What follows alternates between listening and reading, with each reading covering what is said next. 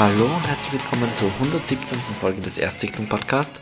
In dieser Folge geht es um S, Kapitel 2.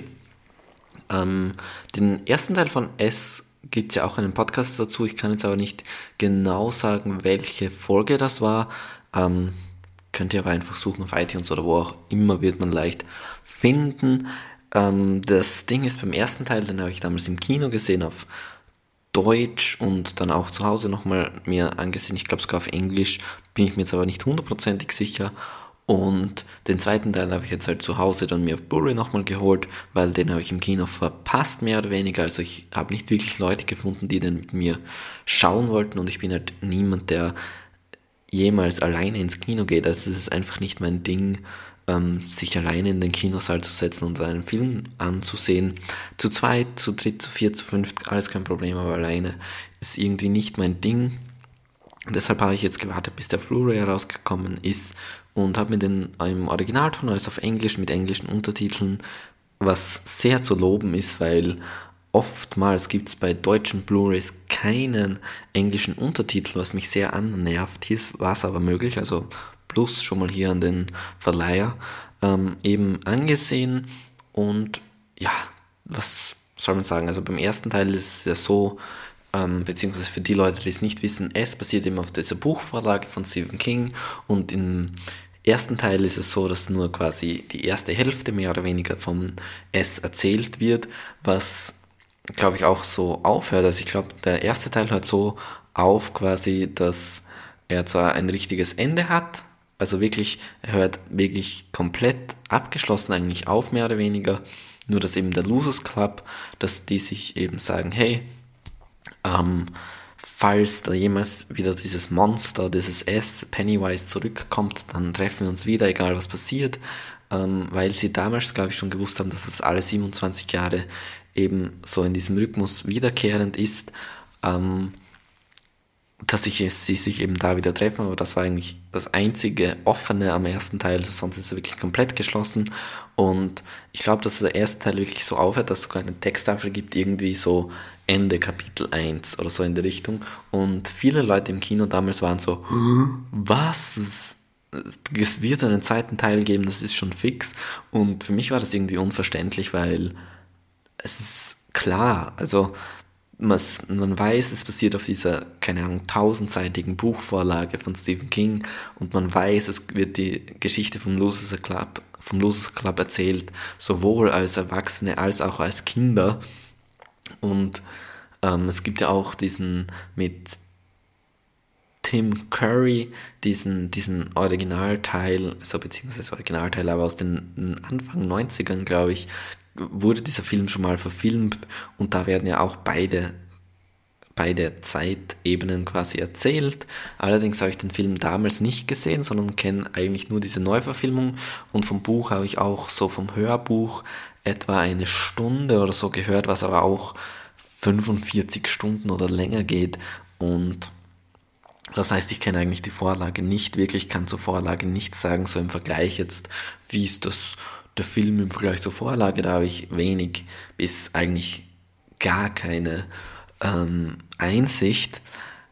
Ich kann halt wirklich nur von Film zu Film sprechen und an sich, was so im ersten Teil passiert, war, kann ich mich schon noch einigermaßen gut daran erinnern. Nur ist die Sache, dass ähm, im zweiten Teil halt alle Erwachsenen auch nochmal sind und da hatte ich am Anfang wirklich ein bisschen Probleme beziehungsweise Schwierigkeiten jetzt immer sofort das Gesicht des Kindes ähm, dazu ähm, mir ins Gedächtnis zu rufen beziehungsweise ähm, das einfach zu wissen, ja, welche Figur war das nochmal, weil die Figuren sind ja schon sehr charakterisiert. Wir haben den einen, der einfach ähm, sehr zurückhaltend ist. Wir haben ähm, einen, der äh, quasi immer sehr, sehr draufgängerisch ist, sehr diese Gags immer raus hat, alle ein bisschen auch beleidigt und auch diesen wirklich derben Humor hat. Wir haben den dicken neuen Jungen in der Stadt, wir haben einen, den, den Schwarzen, der mit Rassismus zu kämpfen hat, den, deren Eltern irgendwie einen, einen Schlachthof oder so haben und die bei einem Brand umgekommen sind.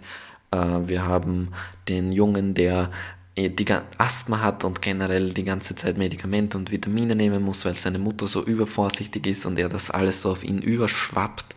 Und wir haben die, ähm, das ältere Mädchen in dieser Gruppe, das, also sie ist älter als alle anderen und das eben einfach wirklich Probleme hat zu Hause mit häuslicher Gewalt und mit ihrem Vater allein lebt. Und das sind so die Charaktere, die wirklich sehr sehr stark gezeichnet sind, also sehr, sehr charakterisiert wurden im ersten Teil. Muss auch so sein bei einer Gruppe, weil sonst denkt man sich, ja, sind die alle gleich. Und, äh, ach ja, dann haben wir noch natürlich hier den Bill, der der Bruder von George ist. Also George ist das erste Kind quasi so mehr oder weniger, was von Pennywise ermordet wird. Ähm, diese legendäre Gully-Szene, diese ähm, Abwasserkanal-Szene, wo eben Georgie da reinschaut, weil sein Schiff damit da reingeflossen ist in das, den Abwasserkanal und Pennywise schaut dann von unten rauf. Ähm, ganz bekannte Szene, diesen Bruder, der quasi zurückbleibt, weil er Georgie gestorben ist, ähm, den haben wir auch noch. Und ähm, ja, da war es einfach ein bisschen schwer für mich, wirklich so sofort zu merken, hey, das ist ja die Figur von damals quasi. Ähm, allerdings, und das muss man auch gleich dazu sagen, in diesem Film gibt es immer wieder Rückblenden. Also, ja, werde ich noch dazu kommen dann, aber es ist nicht so, dass man die Kinder, die Kids überhaupt nicht sieht. Und im Vorhinein kann ich nur sagen, ich war schon ein bisschen voreingenommen, weil einerseits das Feedback nicht mehr so richtig so gut war wie beim ersten Teil und andererseits auch, weil beim ersten Teil das, was mir wirklich gefallen hat, war jetzt nicht der Horrorfilm, nicht die Horrorfilm äh, Komponenten, sondern das, was mir wirklich getaugt hat, waren die diese Einheit an Kindern, die Kids, die was zusammen machen, diese Gruppe, diese Freundschaft, diese ähm, teilweise ungewollte Freundschaft, also irgendwie ergibt sich ja diese Gruppe so und andererseits auch ähm, auch eben, dass diese verschiedenen Charaktere drinnen sind. Äh, das ist das, was mir sehr gut gefallen hat, einfach diese, diese Freundschaft, diese Kinder, dieser, dieser Blick auf diese Gewalttaten, ähm, aber alles aus der Sicht der Kinder und dieses Abenteuerfeeling, dieses Gruppenfeeling, so ein bisschen wie bei den Goonies oder so ähnlich, ja. Ähm, das war wirklich das, was mich gecatcht hat.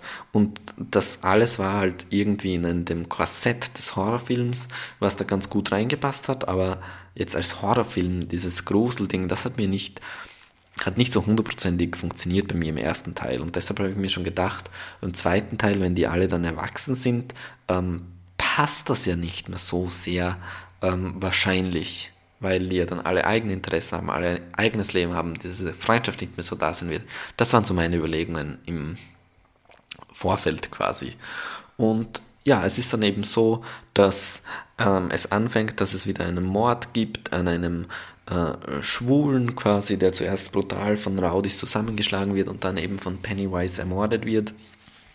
Und ähm, Mike der sieht das alles, also sieht nicht den Mord, aber der kommt dann an die Crime Scene quasi und ähm, begutachtet das alles und sieht sofort, hey, fuck, das war Pennywise, der Clown ist wieder zurück. Und ja, dann ist es eben so, dass, dass, dass Mike ähm, alle zusammenruft, ähm, alle ähm, wieder vereinen will, eben sie sollen alle zurückkommen, um Pennywise endgültig zu besiegen. Und nach Derry und dann kommen alle zurück, aber sie können sich alle nicht mehr so richtig daran erinnern. Und das ist schon mal irgendwie komisch. Und dann ist es so, dass die Erinnerung auf einmal zurückkommt und sie merken, ey, fuck, das war ja dieses furchtbare Sommer quasi mit Pennywise und wir wären alle fast gestorben und dann denken sie sich, hey, wir tun uns das nicht an, wir sind für diese Stadt nicht verantwortlich, wir, warum wir so in die Richtung, ja. Und dann erfahren sie sogar, dass eine Person bereits ähm, gestorben ist, ja. Und äh, ja, wie, wie läuft es dann weiter? Quasi das, das große Ding mehr oder weniger wegen den Rückblenden ist, dass sie sogar draufkommen, ja, wir haben sogar was vergessen, was im ersten Teil nicht gezeigt wurde, nämlich diese Zeit, wo wir uns für ein paar Wochen oder eine Woche oder keine Ahnung, zwei, drei Tage zerstritten hatten. Diese Zeit ähm, wird nicht gezeigt und dann wird das nochmal in einem Rückblick aufgearbeitet einerseits. Und andererseits ist es dann so, dass alle nochmal separat ihre Ängste besiegen müssen.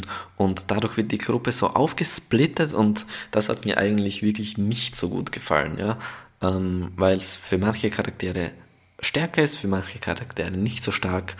Und generell funktioniert es einfach als Film nicht so gut, ja. Also die Version hier auf Blu-ray sogar, glaube ich, ein paar Minuten länger als die Kinoversion und das, der Film geht halt irgendwie drei Stunden oder knapp an die drei Stunden, bis in zehn Minuten weniger oder so.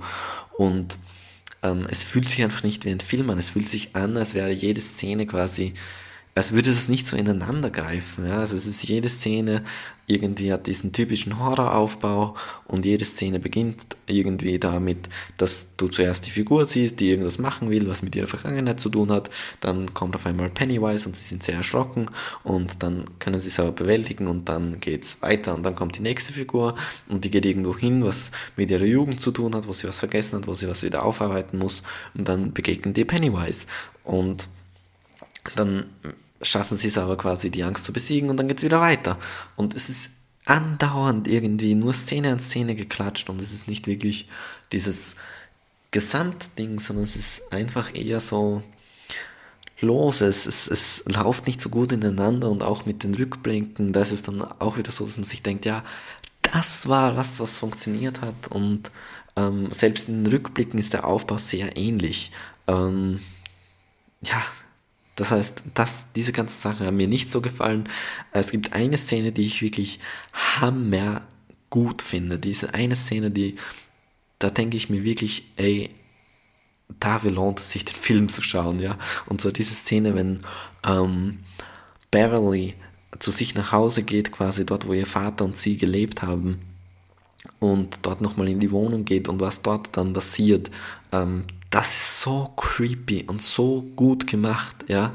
Diese Szene gibt es leider schon sehr viel, diese Szene im Trailer, aber das ist echt so creepy und da funktioniert der Horror auch auf eine andere Art und Weise, nicht so auf diesen reinen Jumpscare aus, sondern da ist wirklich ähm, die Tension zu spüren, da ist wirklich ähm, die Anspannung da und und einfach so diese Creepiness. Also das war wirklich sehr, sehr gut meiner Meinung nach. Und ähm, es gibt schon auch so ein paar Szenen, ja, also das ist es wirklich nicht das Problem, aber auch der, der Cameo von Stephen King war irgendwie nicht geil und diese Figur von Bill, der eben jetzt auch Drehbuchautor und Autor ist und eigentlich ist ja das in diesem Film zumindest, ich glaube im Buch ist es ein bisschen anders, aber im Endeffekt ist es hier ja so, dass der wirklich komplett Stephen King ist und auch dieser Gag mit dem, ja, du kannst ja keine Enden schreiben, deine Enden sind ja immer scheiße. Auch das hat mir irgendwie nicht gefallen, das war auch zu viel und drüber und äh, ja, ich weiß nicht, es gibt ein paar coole Szenen, optisch ist der teilweise cool, äh, aber wie gesagt, diese Szene mit Beverly ist richtig gut. Dann gibt es noch diese Szene mit Beverly, wo man im Vorhinein gesagt hat, ähm, irgendwie einen Weltrekord mit dem meisten Kunstblut in einer Szene zu brechen. Das fühlt sich aber auch nicht gut an. Dieses Blut, das wirkt wie Himbeersaft irgendwie. Es, ist, es wirkt so von der Konsistenz her und so nicht geil. Es wirkt nicht mal wirklich wie Kunstblut, sondern eher fast schon wie animiert. Was ja, schon arg ist eigentlich, wenn man drüber nachdenkt. Und ja, wie gesagt, war jetzt nicht so hundertprozentig meins. Hört sich jetzt wieder totale Rant, wieder totale Abfuck an. So war es aber nicht. Irgendwie hat es mir jetzt schon Spaß gemacht, in diese Welt wieder abzutauchen. Es war eine schöne Ergänzung, es war irgendwie auch ein schönes Ende. Es war ähm, das Casting für die älteren Versionen der Schauspieler quasi, ähm, war eigentlich auch ganz cool und deshalb, man kann sich den auf jeden Fall ansehen. Also wenn man den ersten Film gesehen hat und mochte, so wie ich, dann bitte schaut euch auch den zweiten Teil an. Also es ist wirklich ähm, nicht so schlimm, wie ich das jetzt empfinde oder wie ich das jetzt ähm, nach außen trage. Der Film hat schon seine Momente und ähm, ja, man kann sich das auf jeden Fall geben. Also so ist es nicht. Ähm, gebt dem Film eine Chance, ja. Also, also ich will nicht so negativ sein und äh, nur im Vergleich zum ersten ist es eben nicht so geil. Aber zum Beispiel habe ich trotzdem Bock bekommen, mir zum Beispiel jetzt Dr. Sleep, was quasi die mehr oder weniger Fortsetzung von Shining ist, der zwar auch ähm, nicht so gut von der Presse und von den Rezensoren aufgenommen wurde, trotzdem mir den auch anzusehen, weil ich irgendwie jetzt doch wieder Lust habe auf diese Stephen King-Welt, auf dieses Art des Erzählens, auf dieses irgendwie klischeehafte, aber trotzdem coole und trotzdem irgendwie nice Ideen und äh, Gore beinhalt, beinhaltende ähm, Szenario auf diese Art von Welten, auf diese Art des Erzählens ha bekommen habe. Ähm, deshalb insgesamt wirklich jetzt nicht so schlimm, wie es sich vielleicht zuerst angehört haben mag, aber dennoch jetzt im Vergleich zum ersten ist es wirklich, wirklich ein Reinfall.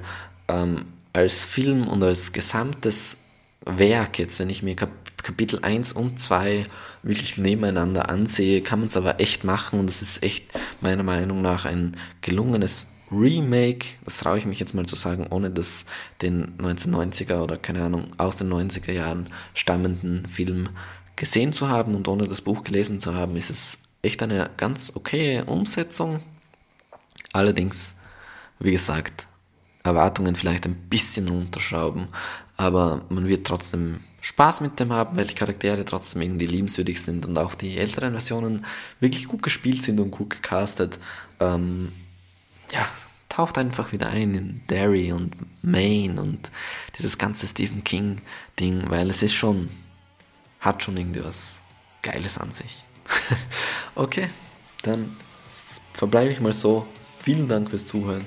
Bis zum nächsten Mal. Ciao.